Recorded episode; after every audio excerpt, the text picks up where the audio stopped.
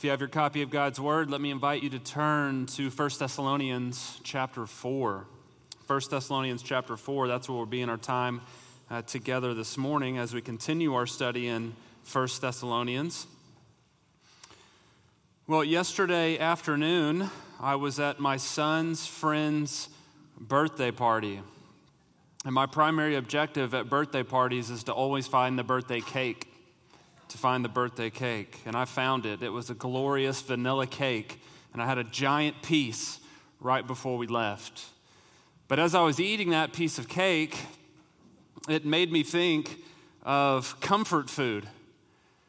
It made me think of comfort food, and I think we understand that here in the United States, the reality of comfort food. In fact, I had a little trouble sleeping last night, so I decided to Google comfort food and look up some t- statistics in the US. And the number one comfort food in the United States is pizza. It's pizza. That's also uh, the number one uh, item of food that uh, is photographed pizza. That's the number one in the United States. By the way, uh, for those that are 70 years and older, the number one comfort food is ice cream. Ice cream. So if you're if you're you are my people, that's my comfort food. It would be ice cream. But I mention those things because as, as, Christians, of course, our comfort doesn't come from food, and, and we know that reality. But our comfort comes from the gospel, and it comes from God's word. And the passage that we come to today in 1 Thessalonians chapter 4, verses 13 through 18, Paul's primary intent in writing this passage is to bring comfort. So he doesn't describe or talk about pizza or ice cream or any of those things. Instead, he talks about an event in the future, an event known as the rapture. The title for the message this morning is The Rapture, a present comfort in a future reality you follow along as I begin reading in 1 Thessalonians 4 13 through 18. Paul writes, But we do not want you to be uninformed, brethren, about those who are asleep, so that you will not grieve as do the rest who have no hope. For if we believe that Jesus died and rose again, even so God will bring with him those who have fallen asleep in Jesus. For this we say to you by the word of the Lord that we who are alive and remain until the coming of the Lord will not precede those who have fallen asleep. For the Lord himself will descend from heaven with a shout, with the voice of the archangel, and with the trumpet of God, and the dead in Christ will rise first.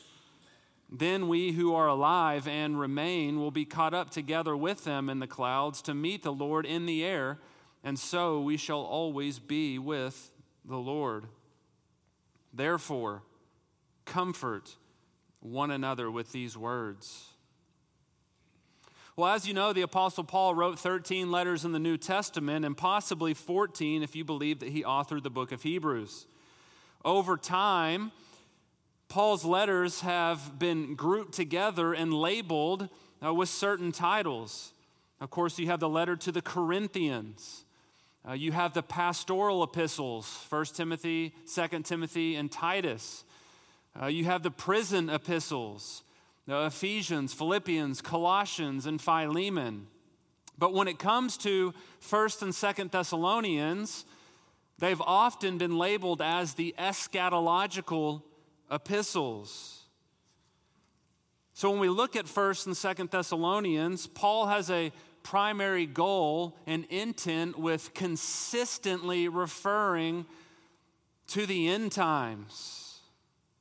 In fact, in 1 Thessalonians, at every major transition point in the book, Paul will highlight some aspect of the future, some aspect of Christ's return, uh, a particular point of his second coming. Let, let me show you just a few examples of this, just to sort of set our passage in its context.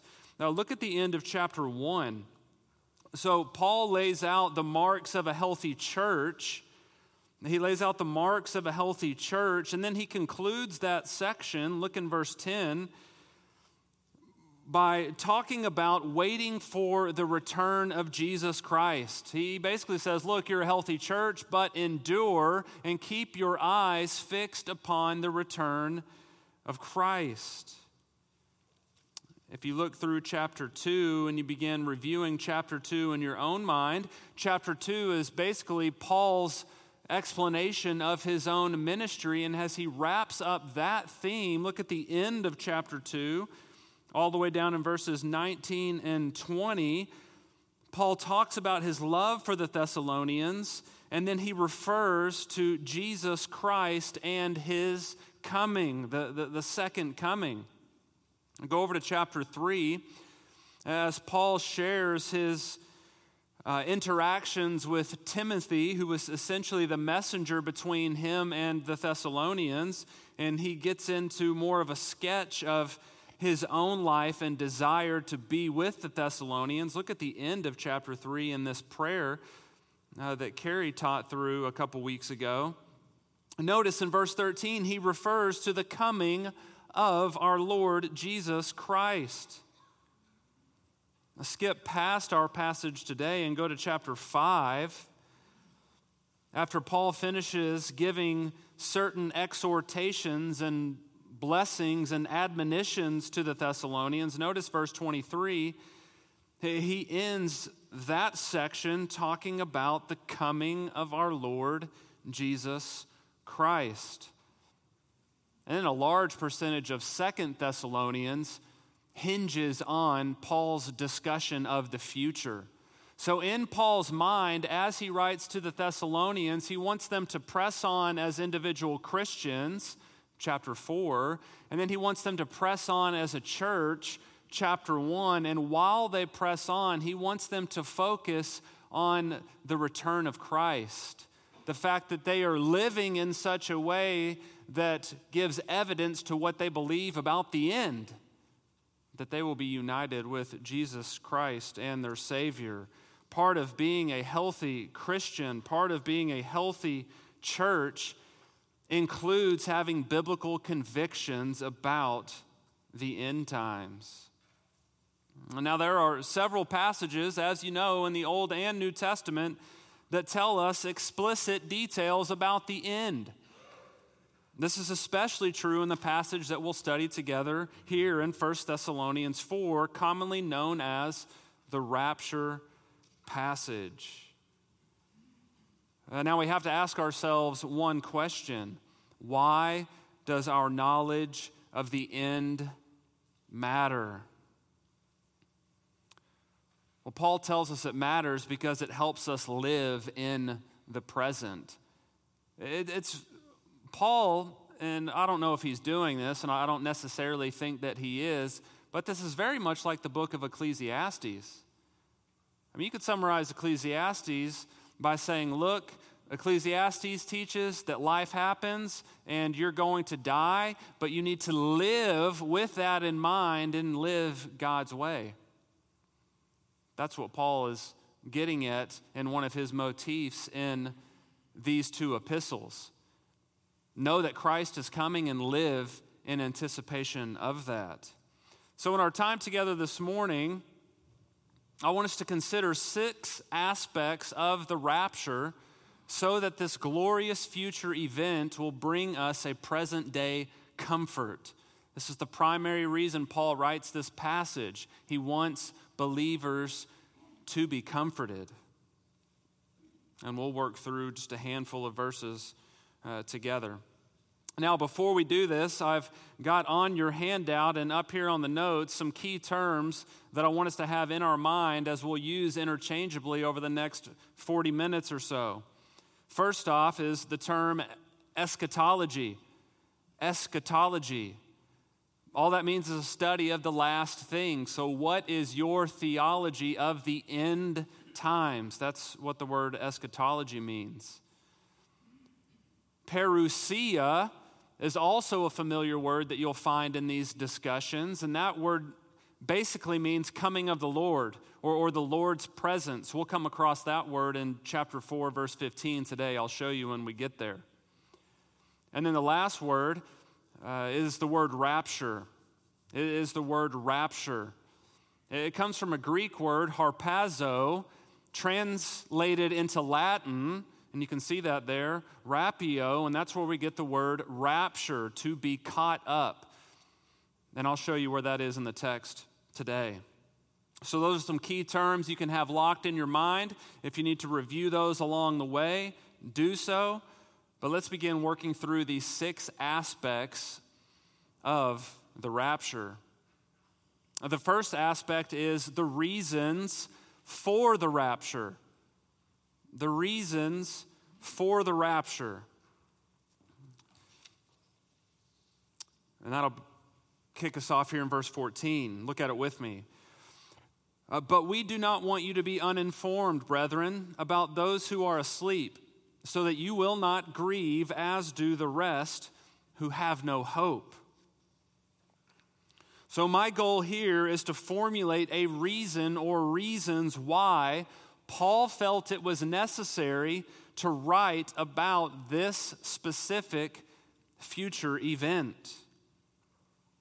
The first reason, and I think it's plain here, you saw this, is that the Thessalonians were genuinely uninformed. They were genuinely uninformed.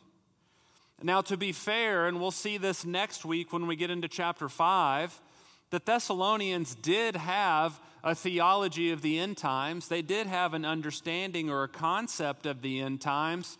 It just wasn't comprehensive. So, to this point, the rapture of the church and what would happen to dead Christians, they were just uninformed.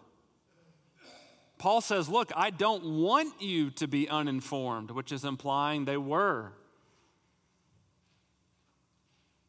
But what the Thessalonians were uninformed about, and this is the key that we can't miss, what they were uninformed about related to their brothers and sisters in Christ that had passed away. Uh, they, they understood the reality of a resurrection. They understood the reality of the second coming in Christ, but they wanted to know specifically what would happen to my brothers and sisters in Christ that had passed away. Will they miss Christ's return? That's what was grieving them. Would they miss the return of Christ? So Paul says, Look, I don't want you to be uninformed, brethren, about those who have fallen asleep. Of course, you know, asleep here is a metaphor that was used in both the Old and New Testament to refer to someone that had passed away. Now, because Timothy was on the ground acting as the mail carrier between Paul and the Thessalonians, he probably came back to Paul and told him that there was much confusion about this particular topic.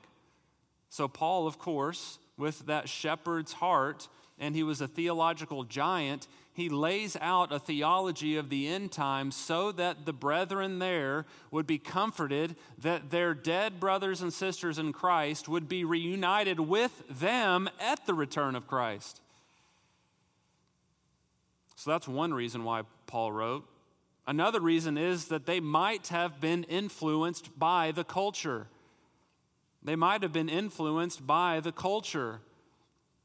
We can't know this to be sure, but we can at least assess what were the afterlife beliefs in the culture at this time. Well, the culture, the pagan religions, taught there was no future for the body after death. They taught that the soul would retain some bodily form and that it would be recognizable to others in the afterlife. Certain resting places were designated for those with elite social status or heroicness, so you can see how there's sort of a melting pot of beliefs about the afterlife. The Stoics doubted man's future state. They weren't really sure that there would be an afterlife. The Epicureans taught some form of annihilationism. Basically, when you die, you go out of existence. The great commentator William Hendriksen, he says this apart from Christianity, there was no solid basis for hope and connection with the afterlife. So the Thessalonians are dropped down in the middle of Macedonia. All of these pagan religions and cults are surrounding them, and all of that type of teaching about the afterlife had been possibly infiltrating the church. Paul says, no. That's not what God teaches about the afterlife. So, Paul could have written for that reason. Thirdly, uh, there could have been some false teachers circulating in this time that were bringing corrupt doctrine about the end. Turn over to Second Thessalonians 2. Let me show you this real quick. Second Thessalonians chapter 2.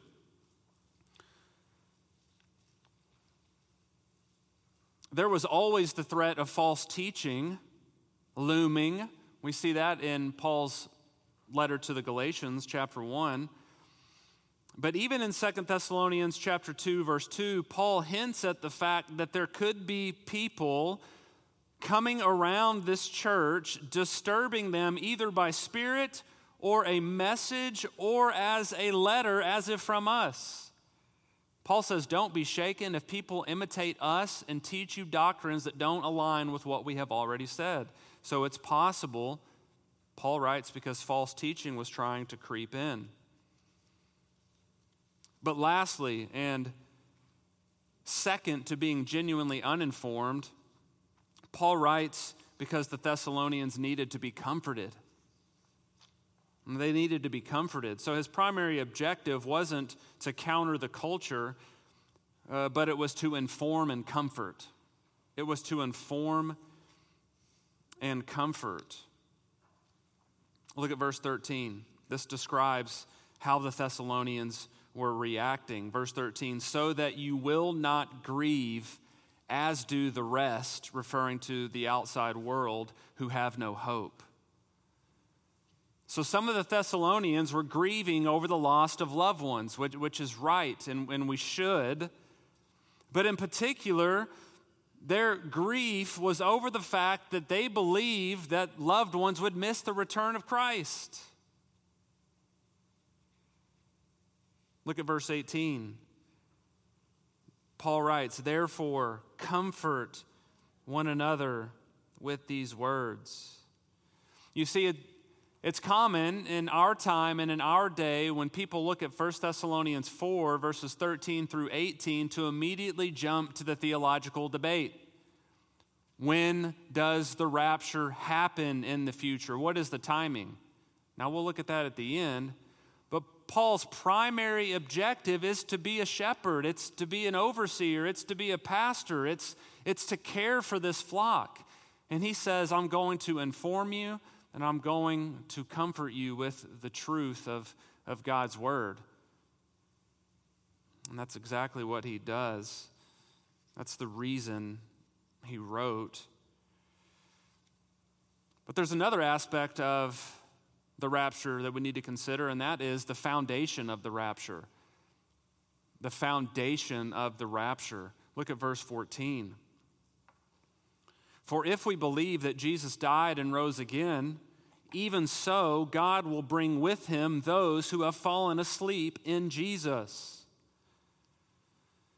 So, as Paul seeks to comfort those believers who were struggling with the idea that dead Christians would miss the return of Christ, he says, Not only will they be eyewitnesses of Christ's return, but it is as sure as the resurrection of Christ.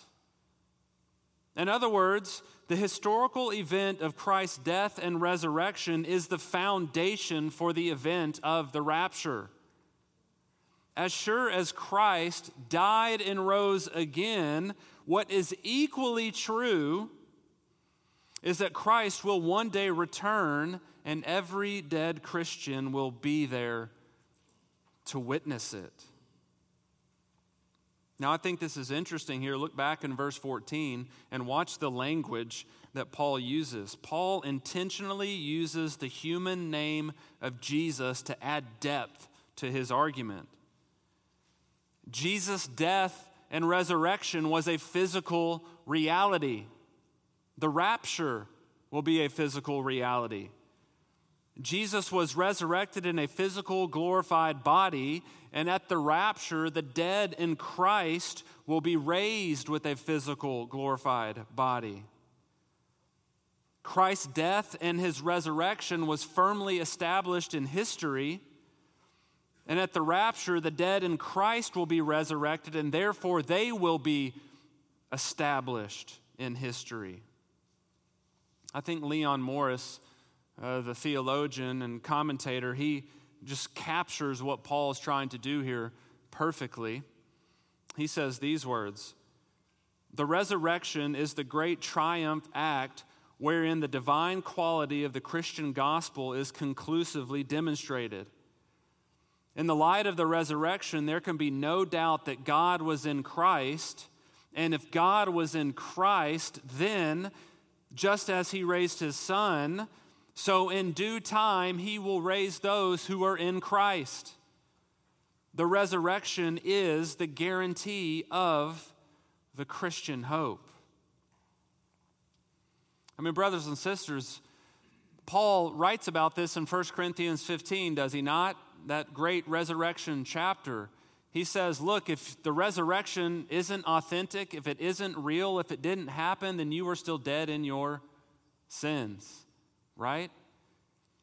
In 1 Thessalonians, Paul draws on the resurrection again, and he says, As sure as you know of that real, authentic event that happened 20 years ago, in which the gospel is held together by the resurrection of Jesus Christ, you can be sure that the rapture will happen and that every dead Christian will be there to witness it. Do not grieve, be comforted, is all he's saying. Now, do you see what Paul did here? Look again at verse 15 or 14 rather. Paul says, and watch the detail and precision which, which he makes his argument. Paul says, Even so, God will bring with him, referring to Jesus, God will bring with Christ, so when Christ returns, those who have fallen asleep in Jesus. Dead Christians won't miss the return of Christ because they are already with him. Remember, Paul says in Second uh, Corinthians, to be absent from the body is to be, yeah, present with the Lord. In fact, Jesus himself said to the thief on the cross, Today you will be with me in paradise. Of course, the thief on the cross, his body, his physical body, didn't enter heaven that day. It was most likely ripped off of the cross and then burned in the city dump.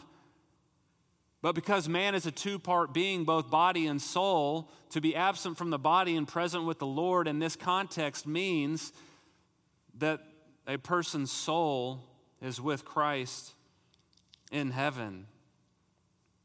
Dead Christians won't miss the return of Christ because they are already with him and will be brought back with Christ at the rapture.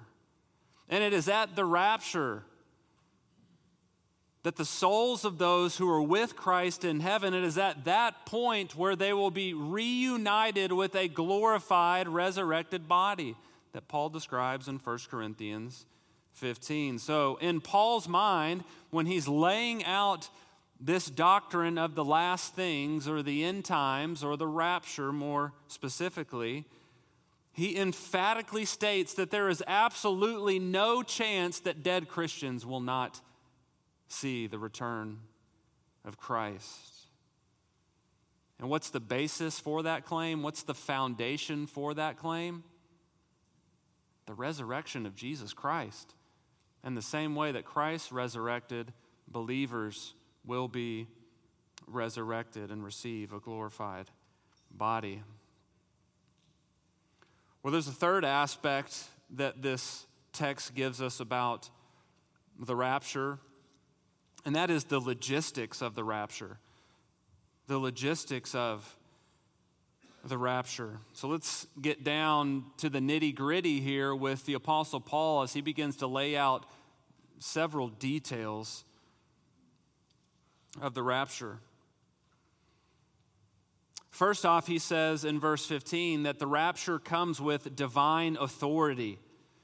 The rapture comes with divine authority. Now look at verse 15. Paul says, For this we say to you by the word of the Lord. Stop right there. The Apostle Paul ensures the Thessalonians that the instructions that he was about to write in the subsequent verses, that those instructions, that doctrine about the end, wasn't conceived by him, it wasn't conceived by Silas or Timothy, but it came directly from the Lord. Now we have to ask and be inquisitive here what words of Christ is Paul referring to here? Is this something that Jesus said during his ministry that is not recorded in the Gospels? It's possible. Is this something that Jesus taught Paul during those three years he spent learning from Christ in Arabia, Galatians 1? It's possible. Is this new revelation that is being given to Paul under the inspiration of the Holy Spirit, 2 Peter 1? It's possible. The fact of the matter is, we don't know exactly, but good and godly men have landed on all three of these options. But regardless of where Paul is drawing on this divine revelation, he is emphatically stating that this is from the Lord. It is his word.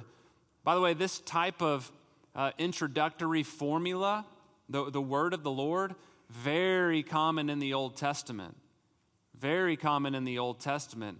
When, when a prophet would begin to speak on behalf of God, he would say something like, Thus saith the Lord, right? This is basically what Paul is doing here. So the rapture comes with divine authority. Uh, the rapture also takes place in a particular order. The rapture also takes place in a particular order. Notice verse 15. Paul gives a brief general order, somewhat of a summary. He says that we who are alive and remain until the coming of the Lord, that word coming, the Greek word there is where we get that parousia. So he says, We who are alive and remain until the coming of the Lord will not precede those who have fallen asleep. So, there is sort of the general overview of the rapture. It will be those who are dead in Christ that will rise first, and it will be those who are alive who will move and go second. So, let's look at those details. First off, we're told that Christ will descend. So, Christ's descent is what starts the rapture. Notice in verse 16, it says, For the Lord himself will descend from heaven. So at the rapture, the Lord Jesus Christ will leave the right hand of the Father where he has been seated since the ascension, and will, he will descend from that heavenly throne uh, to the earth. Uh, the word descend it means to move downward. Uh, it could literally be translated to climb down. It's the same word used of the angel that descended from heaven and rolled away the stone over Jesus' tomb. So, Paul says that Christ himself will descend from heaven in bodily form. That's why he uses the name Jesus back there in a prior verse. So Christ will descend. Next, the dead in Christ will rise.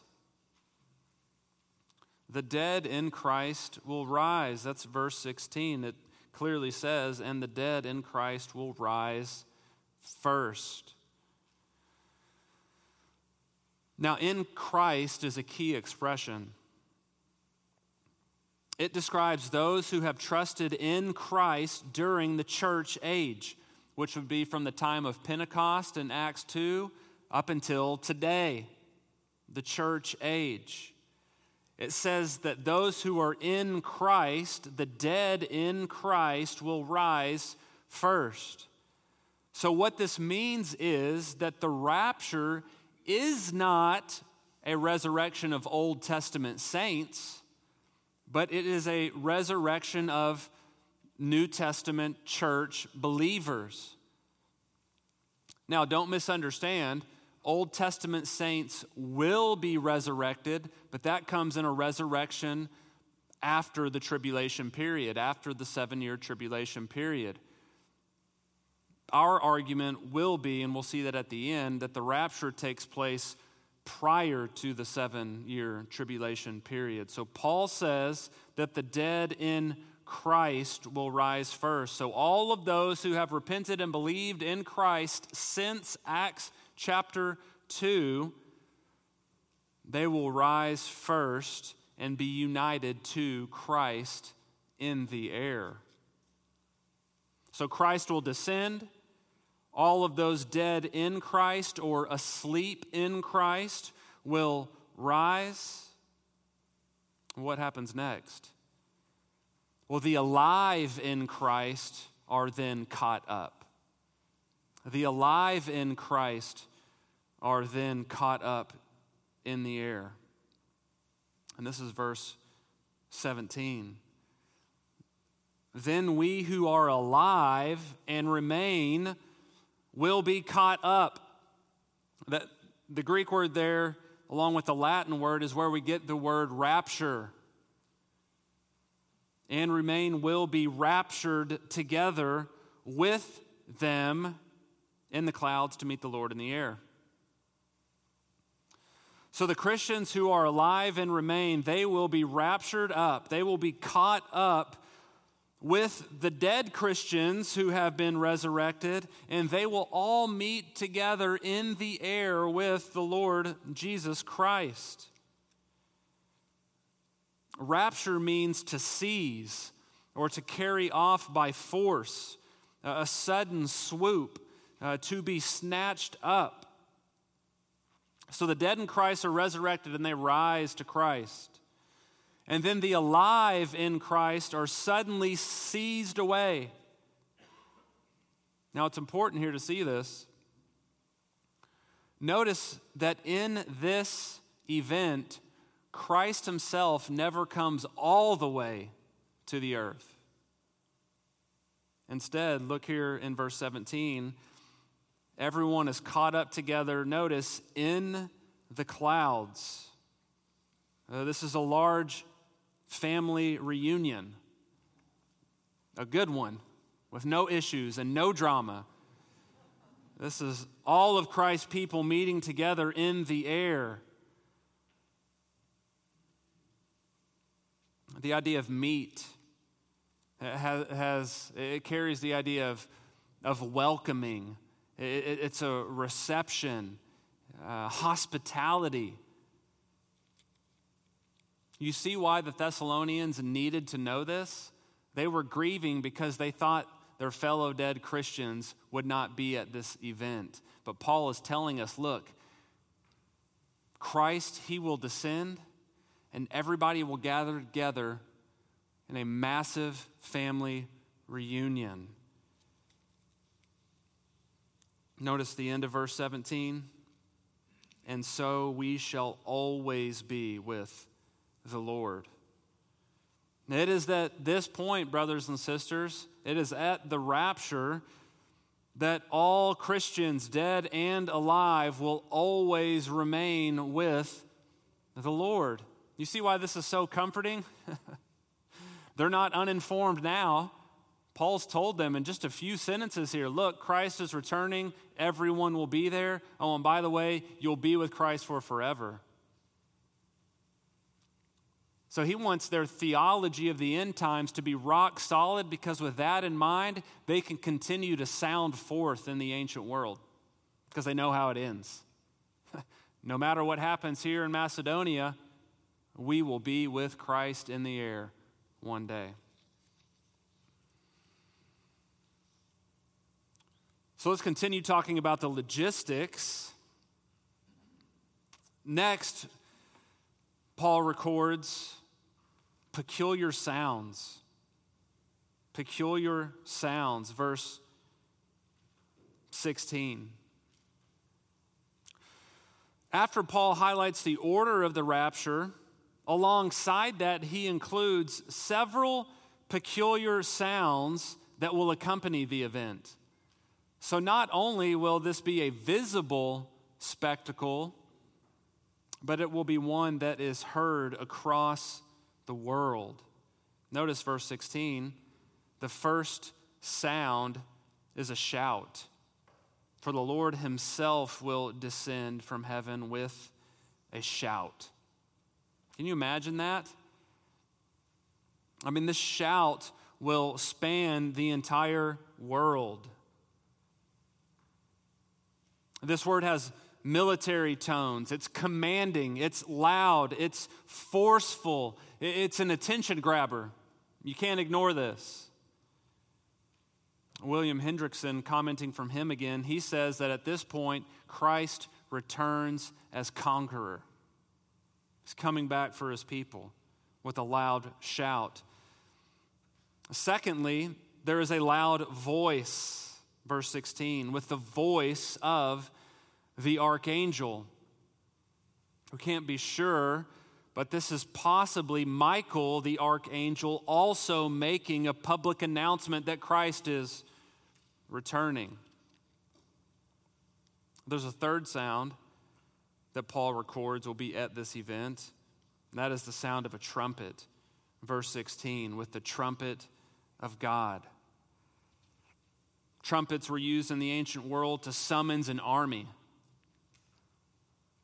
were used in the Old Testament. And I love this to gather God's people together for worship. So, those are the logistics of the rapture.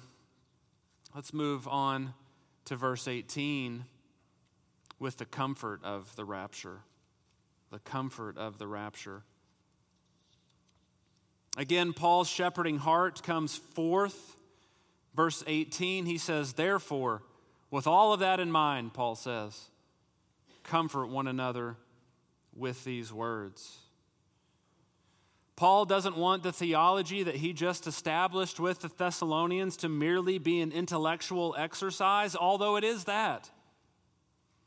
He primarily wants to help them to be comforted, strengthened, helped. By the way, you know this Greek word for comfort. It's the same one that Jesus uses uh, the night before his death when he tells the disciples that he's going away, but he's sending a comforter, a helper, an advocate, the Holy Spirit. Paul says, Comfort one another, help one another with these words about Christ's return. In Paul's teaching on the rapture, the passage that we're looking at this morning wasn't only meant for Christians during that time. Of course, that was the immediate context. We get that. But Paul's writing is meant for Christians of all ages to be comforted by the fact that whether you sleep or are, you are alive, you will experience to the fullest, to the max, Christ's glorious return at the rapture. Now, that ends our exposition of 1 Thessalonians 4 13 through 18. So there's several aspects of the rapture that Paul brings forth there. Uh, but there's two other aspects of the rapture that will have to go elsewhere as we sort of uh, bring to completion the, the study of the rapture. And that takes us to the fifth aspect, and we'll turn to a different portion of Scripture, but we'll call this aspect the duration of the rapture. The duration of the rapture. Turn to 1 Corinthians chapter 15. Turn to 1 Corinthians 15.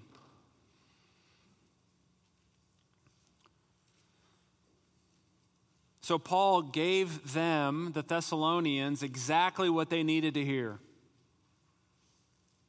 So Paul didn't give an exhaustive treatment of the rapture, but he gave a comprehensive one in the sense that they would be comforted. But later in 1 Corinthians 15, a few years after Paul writes to the Thessalonians, Paul returns to the idea of resurrection and he returns to the idea of Christ's return. And in 1 Corinthians 15, verses 51 and 52, he begins to describe another aspect of the rapture that he hasn't mentioned in divine revelation uh, before. Look at it, verse 51. Paul writes, Behold, I tell you a mystery. So Paul's about to mention something that hasn't been revealed yet. He says, I tell you a mystery. We will not all sleep but we will all be changed. So Paul is saying here when he's referring to the rapture, look, we're not going to we're not going to all be dead, and he's referring to Christians of all time. We're not going to all be dead, but we will all be changed. There he's referring to a, a glorified, resurrected body. He's making that argument in 1 Corinthians 15. Now, watch what he does, verse 52. Here's the duration. How long will the rapture take? How long will the event last? Verse 52 In a moment, in the twinkling of an eye, at the last trumpet, for the trumpet will sound, and the dead will be raised imperishable, and we will be changed. It's a fascinating text, isn't it? The Greek word for moment is where we get our English word atom, A T O M, atom. The atom is the smallest conceivable quantity. And in that small amount of time, our bodies will be changed. And to sort of put a bow on it, notice verse 52, Paul says that not only will it happen in a moment, it will happen in the twinkling of an eye. I mean, you know how quick your eye moves. So it is with the rapture of the church. It will happen quicker than you can even blink. It's amazing, an astounding event when Christ returns for his church. So, that is the duration of the rapture. Let's lastly look at the timing of the rapture. The timing of the rapture. When in the future will it happen? Up next to what events will it happen. Of course, you know, Old and New Testament describes several events that are sort of umbrellaed underneath uh, the end times. Several events, the rapture, of course, being one of those. But as you'll notice, 1 Thessalonians 4 doesn't tell us exactly when it'll happen. 1 Corinthians 15 does not tell us when it will happen. John 14, verses 1 through 3, which is another rapture text, that portion of Scripture does not tell us when it will happen. And I'll just, just flat out tell you there's no explicit chapter verse that says this is when the rapture happens. There just isn't. So, what you have to do is put together sort of a, a theology of the timing of the rapture which is a difficult task to do and one that I'm not going to take you down or take you on a journey through because surely we don't have time for that. But let me say this in order to determine the timing, you have to build a theological case from other texts of Scripture and other passages of Scripture that either speak directly to the rapture allude to the rapture or those passages that are at least included in eschatological discussions. For example, the, the book of Revelation. It's a passage or a book that you would want to bring into the discussion. It's important to examine that book.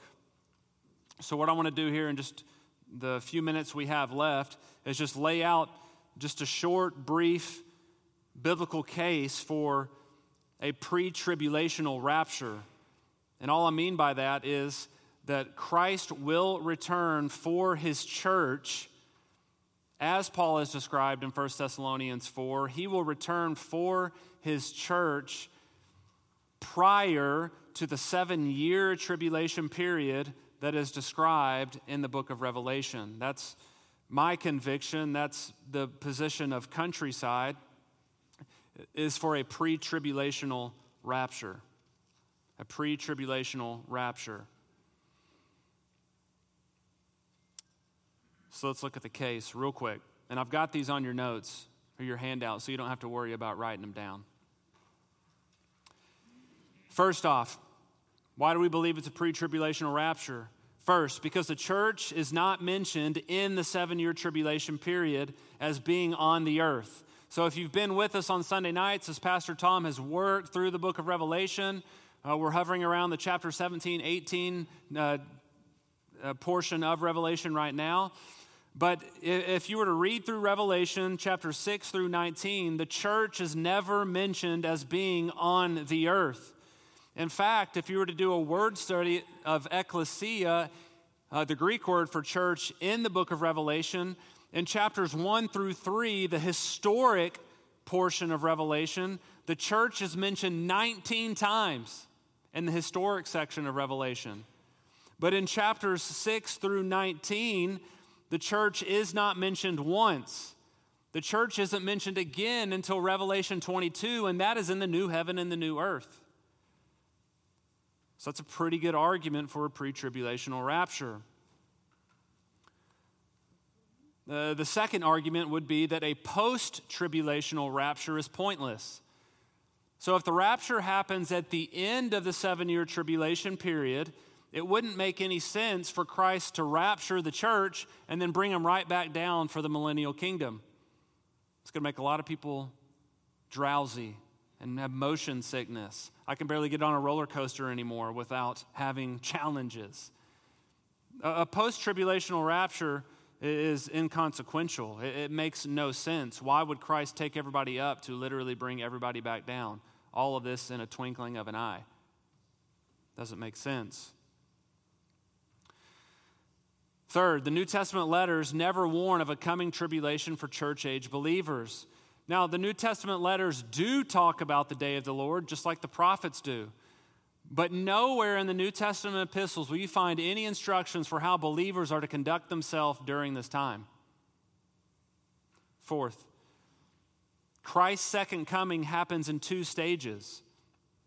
That's what a lot of people don't understand. When we refer to the second coming of Christ, we are referring to his second advent, but we hold to, based on the biblical evidence, that this second coming happens in two stages. One would be Christ coming for his church pre tribulation at the rapture. Seven years later, Revelation 19, Christ coming back, the Battle of Armageddon. All of that's lumped under the second coming, but in two different stages or two different phases.